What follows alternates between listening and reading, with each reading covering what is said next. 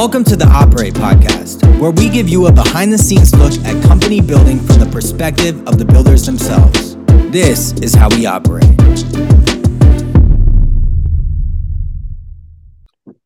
Welcome to the Operate Podcast. I'm Kerry Ransom. Today's episode is sponsored by Bank Tech Ventures, the first strategic investment fund designed by the community banking industry for community bank innovation and investment in it. BankTech identifies the leading products and technologies and entrepreneurs behind them for community banks. And then we work with those founders and management teams to maximize the impact for both the community banks and their respective businesses. If you're a bank looking to innovate and invest in your future, or a founder who wants to work with and through community banks, reach out to BankTech Ventures, banktechventures.com. I am super excited in the uh, spirit of Bank Tech Ventures to talk to David Wexler on the podcast today. I've had the pleasure of getting to know and working with David a lot over the last year. And we have some very strongly held views, both, I would say, similarly shared views about the future state of technology architecture in financial services, in the entire industry. And we're going to talk about that today. David's the co founder and CEO of PortX, which is a leading integration as a service platform for financial services.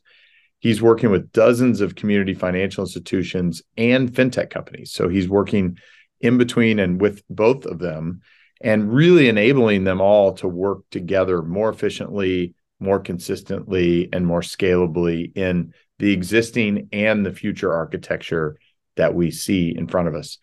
He's got a long history in application integration and services around it, including time at MuleSoft and Microsoft. He has lived this world for a long, long time and is definitely an expert in it. He's a huge champion of the value that community banks play in our financial economy. And he's really committed to enabling them to more effectively compete as they digitally transform. And that's why we've come together in such a, a clear way. David, thank you for joining me on the podcast today. Uh, thanks for having me, Kerry. Super excited to be talking with you today. Absolutely. So let's talk a little bit about the founding story of PortX. How did we get here to where we are now? Yeah, that's a that that's a story I seem to I tell quite a bit because it really does I think uh, define why this concept uh, ultimately made sense.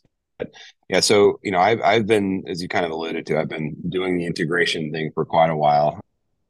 Microsoft quite a bit early on. Um, uh, the old the old brand BizTalk server, which uh, always gets chuckles on my yes. Microsoft colleagues. Been around quite a while, actually. So I was part of that project with my co-founder and uh, current CTO uh, Kent Brown, um, who so jointly we were really working very early in that in, in that stage. And um, you know at the time uh, we were working uh, with the microsoft azure group as part of that technology. And so cre- creating uh, apis with cloud-based technology was just kind of nascent early days around that kind of stuff. And so um, you know that was that was really my first exposure to the integration stuff.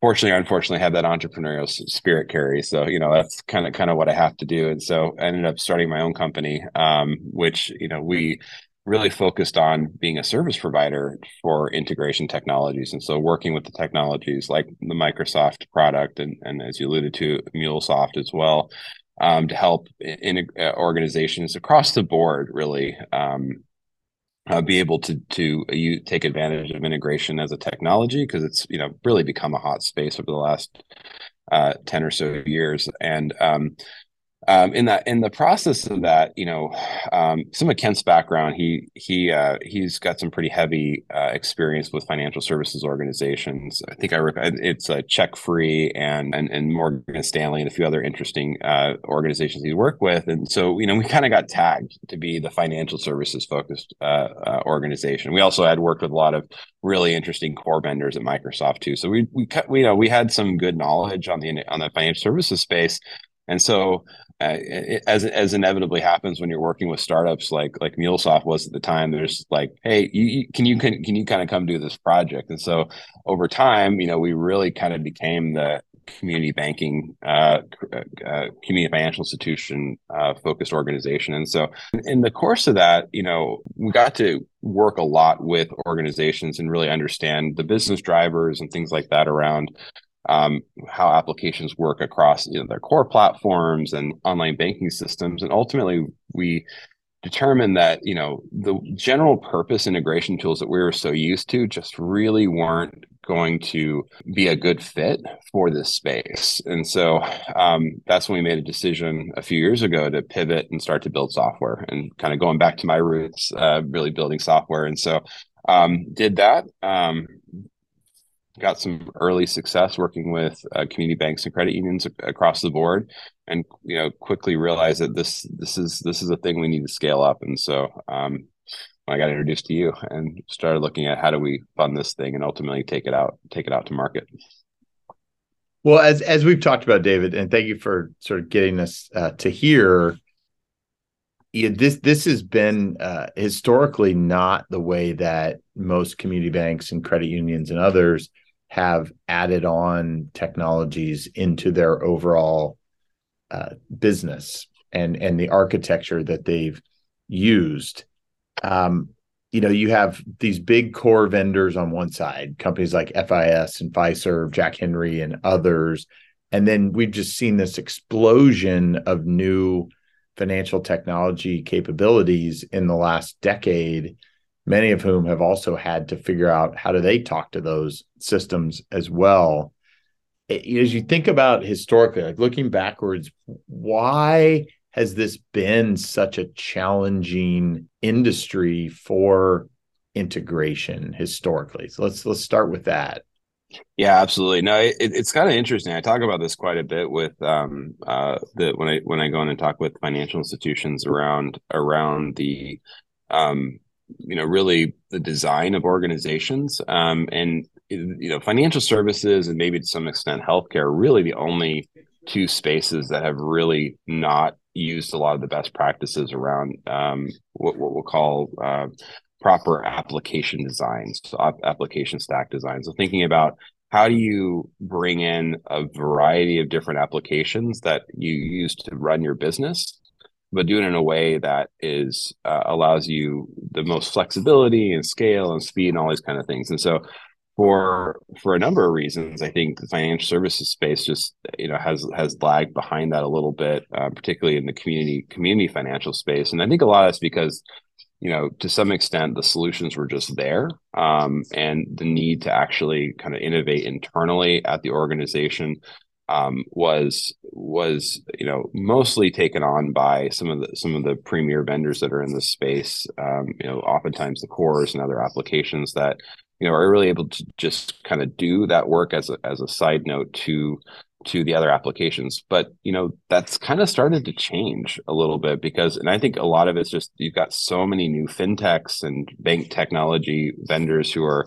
disrupting you know various points of of the technology in the space. And that's starting to really force community financial institutions to wake up and say hey well, the core can't necessarily provide that application anymore, or maybe the best of breed is now moved to you know LOS systems with a different technology, or you know online account opening with with a, a new fintech vendor. Like these kind of things are, are, are very much now mature technologies but we need to integrate them into the space. And so now it's like oh wait we now have to do we have to take this approach of uh, best practice architecture so that we can most effectively manage multiple vendors in this space totally. Totally makes sense. Well let's let's kind of go you know what what's the next level of value that that comes from this? You know as I, I know i've shared with you i'm amazed when i talk to banks often how long they are planning for a project to take right? It's almost comfortable for them to talk in terms of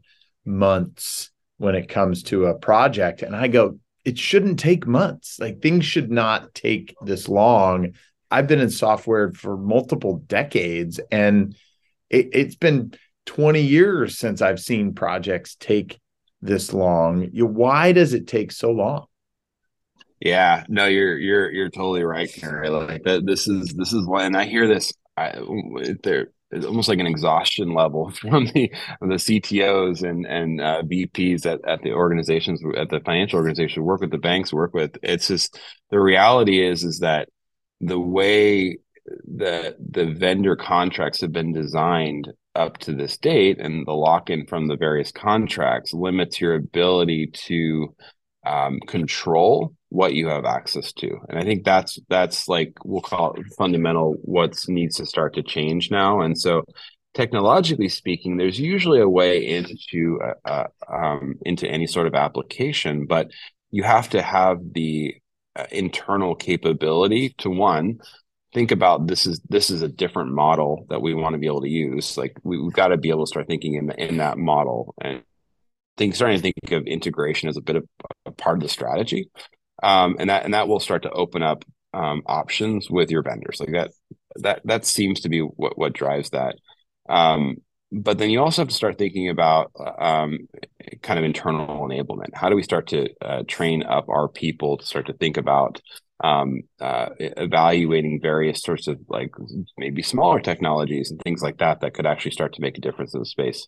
I mean, the the length of time it's taken right now, like, and we hear it all the time, twelve to eighteen months to implement a single project, and we're like, it's crazy. You're right. The problem is, is that when you bring in a new application like a fintech, you're having to expose that application to all kinds of different technologies, legacy technologies that you're using today, um, and from a variety of different sources. And so going to figure out how to do that becomes a huge part of the challenge. We need to go unplug and plug in all these systems from things that just have been running for a long time. And that creates that creates a lot of time in the middle. And then on top of that, you know, you have to know how to do that. And so it's you're effectively learning while you're doing each time. And then when you actually do create that that connection between two systems, you're effectively creating a brittle connection, a, a single uh, point to what we call a point to point connection, and that's not reusable. So all that learning, all that, all that uh, experimenting and testing, whether you did it or your vendor did it or a contractor did it, doesn't actually matter.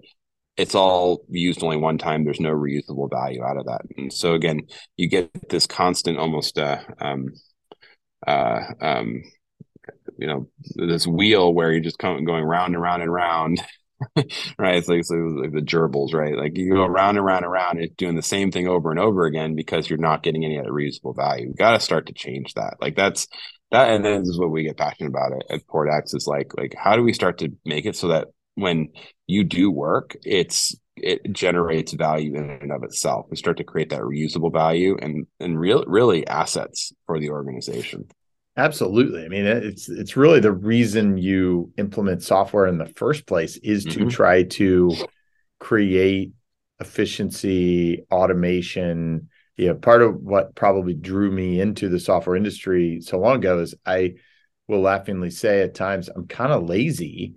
And what I mean is I don't want to have to do the same rote routine thing over and over and over if I can figure out how to have a computer do it. And then i can work on the things that are more energizing and creative the the human aspects of work that i so enjoy. I mean i think you know i'm not actually lazy but that um, is why to not have to do something a second third fourth time like you said uh, mm-hmm. is is huge so let's yeah, so- software yeah. is effectively infinite scale right like that's that's, right. that's the beauty of this right I, I say this all the time like like once you get out of the old model of connecting point to point with systems you know a computer doesn't care whether it's two systems 20 systems or 200 systems right. right. you can automatically uh, update things in an effective way automate this is that word automate right mm-hmm. we hear mm-hmm. about it it's a bit of a buzzword but but actually what is it really doing we're we're trying to help multiple systems do the same thing all at the same time. So you reduce transcription errors you reduce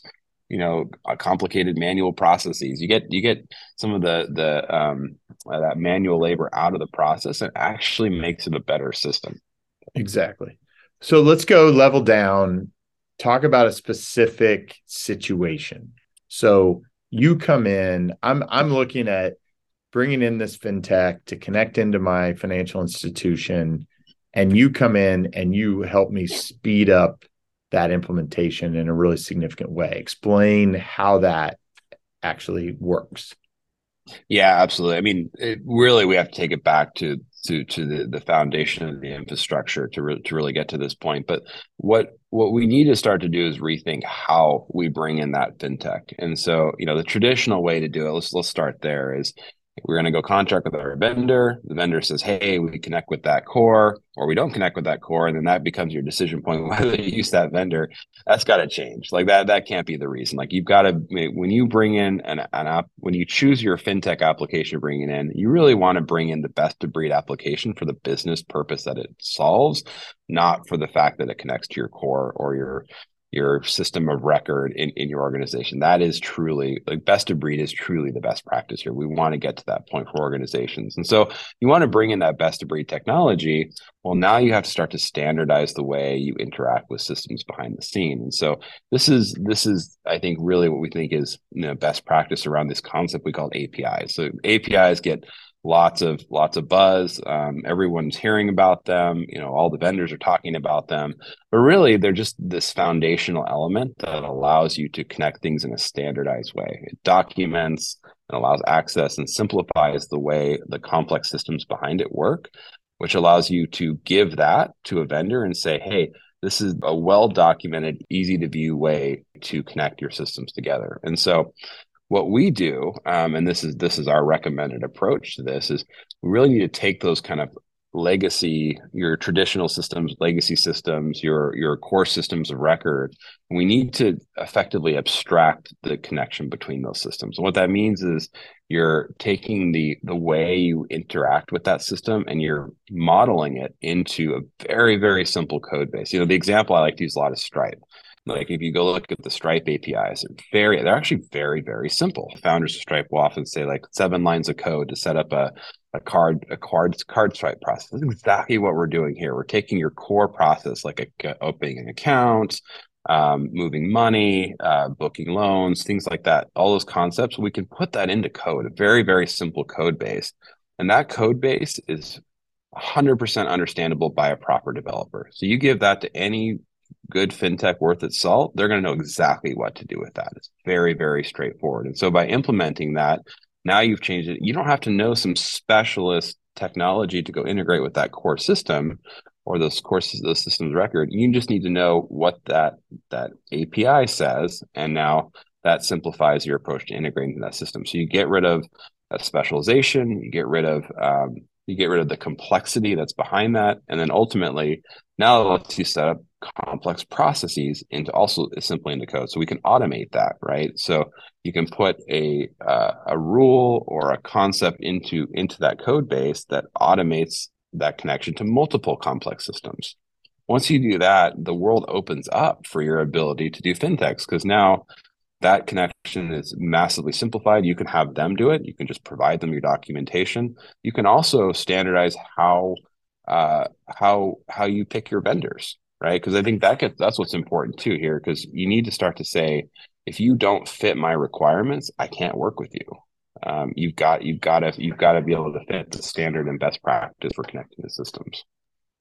Totally, and I think that that raises really my next question. I feel like the number one question that I hear when a bank is talking to a potential new fintech today, the very first question is, "Do you integrate with my core?"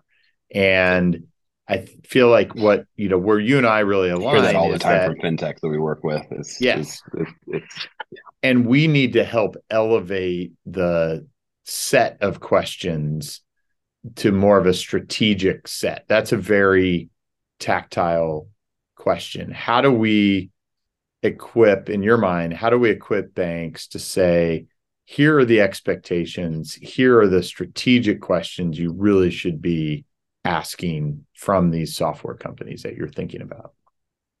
Yeah, absolutely. You know, actually I'll even take a step back on that and really say that if you if you implement a proper um, API model, proper data model with APIs, and again, it's a complex term, but it's actually simplifying your connection to systems. If you implement a proper data model, it changes the way you interact with these vendors too. We hear a lot about, and we actually get asked for help in supporting RFPs and all these kind of long cycle contracting times.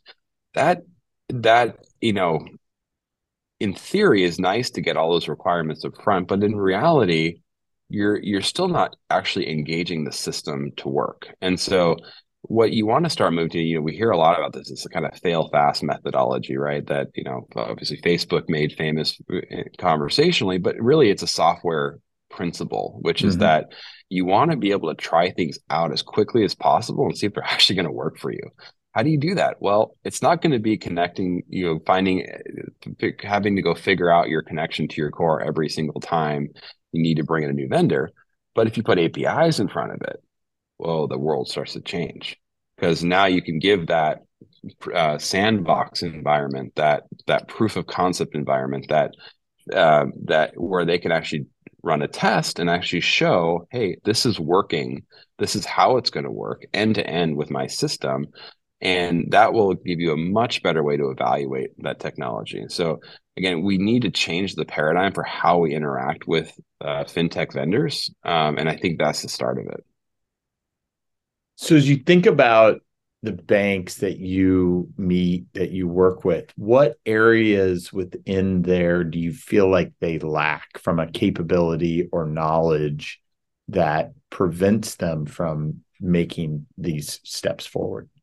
Yeah. You know the funny thing is is i get asked all the time do i need to go hire a team of developers? I get asked that all the mm. time. And i'm like you know, that is an option. You could do that. If you want to become a development shop, uh, if that's part of your strategy as a financial organization, we are going to develop our own applications. Absolutely, that's an option.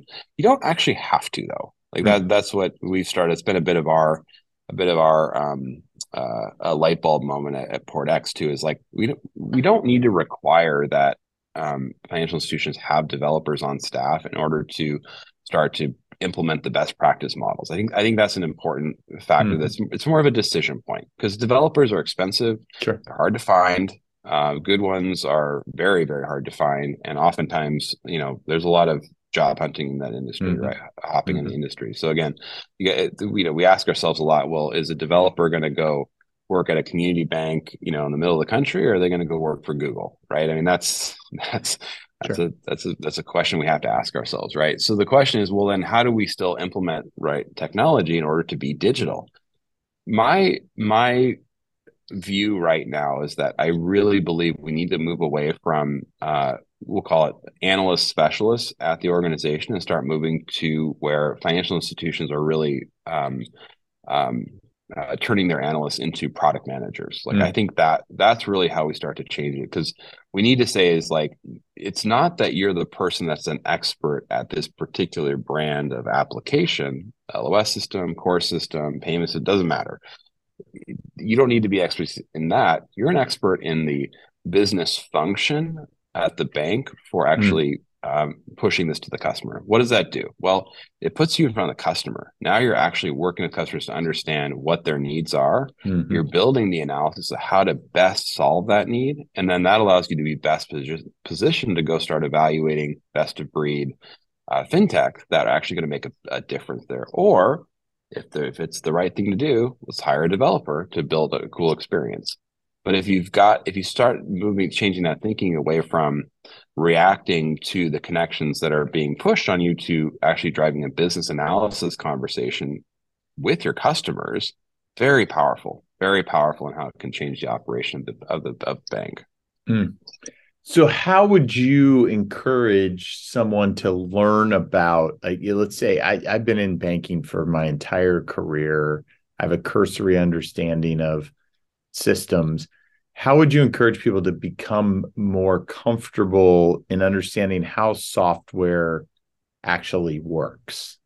To to get and and work together to become more confident in having these conversations yeah, um, that's a loaded question, unfortunately, because uh, you and I have spent years and years and years, uh, as, as, you know, being in the software industry to understand some of this stuff. It, it, some, you know, underlying it is, is a very complex reality behind it. But here's what I would say. I mean, there are tons of good materials out there around around learning this stuff, um, and even to some extent, even in the financial services space. So there's there's plenty of material out there you can you can read up on this stuff, but the reality is is digital is not an option anymore. This mm-hmm. is not an option for financial institutions. You have to start experimenting now. And this is this is what I've said a couple times to some institutions that you know it's not an urgent need for us to connect some systems together, but we've got you know we know it's going to come in the future. Well, if you know it's going to come in the future, you need to start experimenting now. And okay. so I think my my recommendation is start with smaller pilot projects like wh- where are the where's the low hanging fruit we can start to evaluate a new model uh, for connecting systems together and start looking at how do we move off of our traditional core focused model of you know the core will help us do the integration and do the connections and do the digitization to start to think like how can we start to do a very small amount of integration with the new system? Maybe it's online account opening maybe it's connecting uh, maybe like a, automating a simple wire function wire wire process that kind of thing. But starting small um, you know limiting the investment then over time like starting to, to to prove that i think i mean it's a tried and true way to do it in software development. Um, i think it works here too. Hmm. let's say you're asked to design from scratch a product and technology team within a community bank. What does that look like to you starting from scratch? I mean, you mentioned sort of turning into folks into product managers, maybe, maybe not hiring developers. But if you if you're tasked with we need to digitally transform, we've got a lot of road ahead of us. What how do you start that in your mind? Yeah, absolutely. Um, so yeah, I, I, think I think you're kind of actually alluding to exactly how I would design it. So I think the first thing I would do is, you know, number one, we need to we need to abstract everything in the organization. So that's the first thing we need to do. So we need to bring in technology and solutions that allow us to disconnect uh, applications from each other. And you know, it starts with the core but you know client lending systems third party data systems because you ultimately need to build and this is it gets a little technical here but we need to build a microservices architecture. Mm-hmm. this is the right way to do it. So we need to we need to set up a microservices architecture where we own the connections between applications at the financial institution not not the vendors themselves. And so by setting that up now we standardize the data model between them um, and then we start bringing in new technologies to do that. Now, to set up and start to do that, what we need is product managers. Now, the wonderful part about this is you actually have a whole team of people that understand the way banks function. You mm-hmm. just need them to start thinking about it in business cases versus thinking about it in typical like you know how do we go script something in the core but really how do we think about it from a use case standpoint? So you can actually uh, we've found in, our experience with this is that we can convert people that traditionally are core doing a lot of the core analysis and core development work we can convert them into product managers um, just by starting to think about it in business case business cases rather than in um, in in focusing on on the core application. And so I think you need to bring in some of that um, you need some level of you need someone focused on architecture. Like you need mm-hmm. to start to say hey um, who how are how are we actually not just thinking about the business function but how these um, technologies interact with each other as a primary focus of the organization? So it's part of the strategy. And so it could be done fractionally. You know this is this is not necessarily a full-time job but also i think you know you can start to either train up organ- people inside of it or bring in uh, firms to and we do a lot of that kind of work with our organizations we kind of help them on a annual or, or you know three or four times a year like let's let's make sure we're evaluating the architecture properly um, and then you know I, I'm I'm a big believer in the chief innovation officer. I think that's a that's a really good approach to this. Like because again, we need people. We need the, the the organization really does ultimately have to be consumer focused and developing technology that solves a problem for consumers. And so, like that end to end business uh, capability is critically important. Mm. Some some really there's, good thoughts in there. And there's a lot more to it too, Kerry. Because again, of course, like designing designing a software company is you know we've done this. We've built software companies. Like you're kind of moving that into into there, and then well, you're almost you know, yeah, you're helping them overlay yeah. or transition a mini software company within a mini operation. And yeah, I think you know part of where my head is continuing to go is around this idea that you know having built a couple pretty significant fintech companies that a fintech company is probably a better organizational structure for banks of the future than banks and their org structures today. And yeah. they they have more of this hybridized technology and operations business as a fintech versus a bank that hasn't quite made that leap to thinking and and designing and building an organization around more of a digital model. So is it fair in your mind to think about these microservices from an analogy almost like Lego blocks, or what? What's the right way you would think about an analogy yeah. that people no, can wrap their head around? Yeah, we use the Lego block analogy all the time because that's mm-hmm. exactly what you're doing. What you want to do is take these really, really complex processes that you have at the financial institution mm-hmm. and, and, really any business in the world, right? You when you build a business, you build all these complex processes and systems, and you're bringing all this, and, and it's over time, it just gets layered on, layered on, layered on. What we're doing with microservices or APIs is we're breaking them down to very much much smaller um, kind of logical um, uh, uh, uh, uh services basically mm-hmm. within the organization. Mm-hmm. And so, what that like a good example like I like to use is is um, uh, third party data checks, right? So you know the idea of like the reality is you need to use third party data checking across lots of different types of acts. You know, mm-hmm. lending mm-hmm. like if, if you need to approve a loan or you need to you need to um, do KYC checks on a new account opening, or maybe you need to validate that a transaction coming over is is. I mean, these are all like third party data checking sources that you need to potentially do in real time. To do like you know the way it's done commonly is either your your applications are already kind of doing it behind the scenes and so you don't see it mm-hmm. or um or you know you're kind of stringing together a bunch of stuff that um, eh, you know behind the scenes you kind of don't have a lot of control over. By making it a microservice now you can plug you've got control over plugging into multiple applications and you can start creating new use cases right? Like mm. so that's like a lot of our uh, a lot of the institutions we're working with are looking at hey how do we get into real-time payments like the FedNow project that's coming out soon? And it's like well you've got to start being able to do real-time data checks on that. Sure. how do you do that uh, well, set up a microservice and connect it to your workflow. That's that's the way to do it. Great example. let's let's talk about another term that gets thrown around a lot. There are a bunch of them, but no code is a term that gets thrown around a lot. You know, as as you start to get into a scenario where you have a whole bunch of these Lego blocks, you have a bunch of these microservices, it seems like this idea of no code actually starts to be much more possible. That i could have a a list of these. It's understood in the software how they work together or get layered in and i'm doing more of a design as a product person who understands the customer that understands the the use case.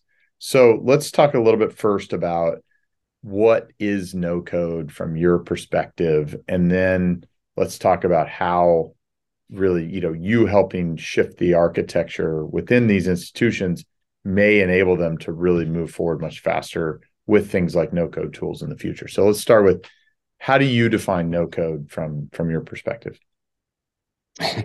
Yeah no it, it's it, yeah I've been doing this a while then no code's been thrown around a lot uh, yes. uh really since i since i started in, in integration and it, it's been of the holy grail of of of the space is like you know at some point you just click a button and just everything just happens right? You can magically use a ui unfortunately the reality is these systems are so complex and there's so many so many endpoints and so many companies involved. Like that's a, it's it's a it's a huge task. So you know i think and, and low code gets thrown around a lot too. That's that's the other way to think about it as well. But i think i think you know you can start to get to that again like i said like i said earlier like you don't necessarily have to hire developers organization in order to accomplish you know the digitization of the of the organization. And, and it also doesn't mean you have to give up control either. And so the question is what are the low code no code um, c- code agnostic tools you can put in place um, either as services as as as, as smaller point based services that ret- help you retain control um, or uh, help you set up an operational process right? And so i think that's that's where it really gets down to is that um, you know a lot I, I think that there are a lot of really great tools and, and we we put some of them in our platform things like workflow tools and and, and like we use a lot of open source based technology for that kind of stuff. And so it's like there's a lot of great tools for just being able to create a simple workflow. Those connect to things like apis uh, in order to help you uh, automate a process right those kind of things and, and that that's a relatively low code piece now you have to have some of that infrastructure in place right and that's and that's where we work with a lot of banks uh, to actually put that initial infrastructure so that then their analysts can use something like a workflow tool or an RPA tool on top of that. And that allows you to kind of automate some of that process very effectively and position it out to uh, a user experience for customers to self service. And you can get to that point where you're really not coding per se, but under the covers, there is code still really happening. Mm-hmm. Mm-hmm. Yeah, great, great examples there the other thing I, I think I'm really seeing clearly is when I have as a bank, I have a really clear ROI case or impact that I can see from moving forward on an investment or a project or building a new capability. When that's clear, I see they they community banks can move forward pretty fast. And I've seen that happen. How are you thinking about helping them see ROI from working with PortX as you know you're you're in many cases bringing this enabling capability may not be overt so how let's talk a little bit about roi and how you help them understand that better yeah absolutely. You know the, the one we talked to at the, at the top of that is always uh, you know speed of projects right? Because again we talked about the beginning of, of of the session here is like the reality is every institution wants to do more projects faster. So how do, how do we do that? And that's that's really at the end of the day one of the big business drivers is we can say look by implementing a proper integration infrastructure using it as a part of your strategy now your roi um, is really about how do we how do we move from doing projects 12 to 18 months to one to two months right? And i think that's a, a very attainable goal even less than that in some cases. We've seen where you know you're you're moving multiple projects in a month. That that's that's the holy grail of this thing because then you're now bringing applications that are generating money. You're able to do new things with data. You're able to think about um, uh, new use cases and connecting to new types of systems, and you're able to reduce your cost too. And that's the other part of the ROI story on this is that um, when you're a- when you're enabled internally to be able to connect more of the digital systems together in a standardized way,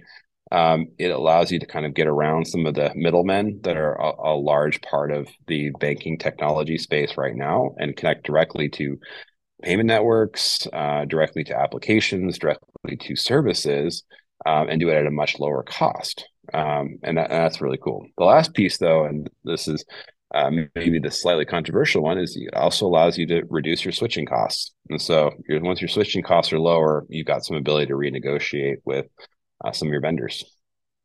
Yeah, I think that one, I, I just need to draw particular attention to that because I think in some cases, we were talking earlier about giving banks more control and power over the questions to ask, the conversations to have with vendors to not feel like they're being manipulated or controlled. You know, when uh, a vendor is unwilling to work with someone like you, as an example, I take that as a sign that they are trying to create more lock in that isn't necessarily true value from their solution. And again, banks need to be able and equipped and confident to push back and say, no, no, this is a best practice architecture. This is the way that you're going to work with us. We want to get the value from what you offer. And if you have that, great. But if you don't and somebody else comes along with something better, we're the customer. We get to choose. Yeah, no, it it really is the right way to manage your vendors, um, and especially in a digitized world. And you know, again, you, you need to think about it not just from a contractual business standpoint, but also technology. What what what is that? In, how does that impact your ability or inability to have lock in with your with your vendors? Yes. Well, Dave, this has been such a great conversation. So let's talk about what you've learned so far. You've been working with banks now for several years. What do you wish you had known before you started deeply involving yourself in this industry that you now know? um, wow, yeah, it's it's been a while. We we started this quite quite a while ago. No, I I think um, I, I think I think the biggest thing is really understanding uh, from a banker perspective, like how they interact with their customers, and you know, and really to some extent, like how much values could be derived um, uh, through those consumer interactions. And so, what we've really found is that at the end of the day, when we start to get access to data at, at this at this at a really scaled level, like there's so much that can be created around products. And you know, I think if we could have done that earlier. I think we, you know, there's some interesting products I would have probably built, but you know, it's a it's a really cool space that we're we're in right now. Agree, agree. Let's talk about you yourself as a founder, right? You mentioned earlier, you know, you're the entrepreneur. I can fully relate to that. You you decided I've got to go start this company. There's a clear need in this industry to help it all move forward. Moving from founder, where you kind of do everything, becoming a CEO as the company really is growing and the work that you do day to day. How are you learning? How are you developing yourself into becoming a CEO of a company that just has incredible potential?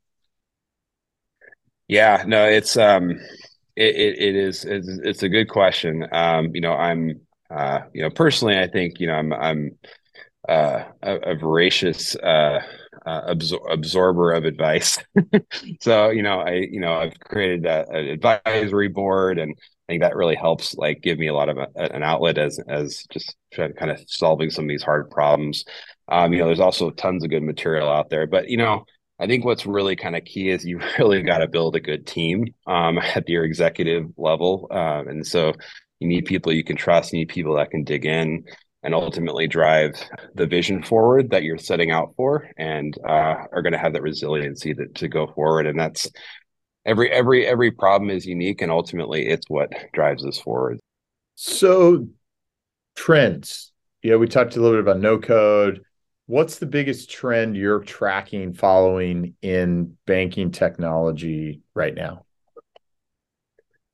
Ooh, um, I hate to bring it back again because I just talked about it, but I do. I really the data stuff is super exciting right now. So I, I can't tell you say this a lot to banks is there's a huge, rich data set underneath, uh, you know, transactions and and the consumer accounts and all that kind of stuff. And the reality is like we're just tapping the surface of what's possible in terms of creating new products and services around this kind of stuff. And so um, I'm super excited about that, and I'm super excited about. Um, uh, real-time payments. I'm super like we're getting a lot of interest and excitement around FedNow and a lot of the new services around it. And so I think there's uh, a great potential there that uh, moving a lot of organizations to become real-time financial institutions. Very cool. What are you most excited about for PortX in the next year as you look ahead?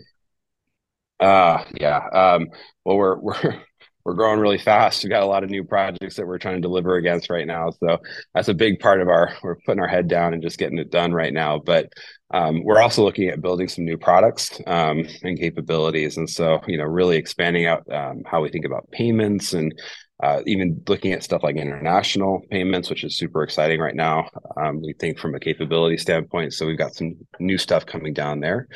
Um, and then we're also looking at um, how do we uh, simplify the process to start using your data better. I think those are the two big areas we're most excited about this year. Very good. Well, let's uh, let's paint a little bit farther out picture. So, my last question today, David, if you look out five years from now, what is the biggest impact that PortX has had in our world in the financial industry? Yeah, well, I, am really hoping that we bring integration as a strategy to the financial services space because uh, it's not just in the U.S. but worldwide. This is a, a, big challenge for the financial services space. And a lot of it's come because look, it is a regulated industry. Um, you have to trust the way you do these things and start to build the capabilities. And so, you know, I'm hoping we're bringing awareness to the space that this is a key and critical part of how um, in, the financial services sector needs to work and ultimately starts driving it forward faster. And so i think that's i think that's what we're doing right now. And i think in five years we could really see the finan- the way financial service products are built going a lot faster than they are right now. Hmm. well david thank you so much. I always enjoy our conversations. I know we could do this for much much longer than we had time for today. Thanks for joining me. Thanks for sharing the the PortX story, which is very much still being written. And I'm so excited that I get to work with you on this and I enjoy it so much and really excited for what's ahead. Yeah, thank you, Kerry. No, appreciate all the support BankTech brings to us. So great stuff. Thank you for listening to this week's episode of Operate Podcast. If you like this conversation, as a favor to me, you can rate us, review us, or subscribe, or tell your friends. You can also reach out to us on Twitter at Operate Podcast. Until next week, get out there and operate.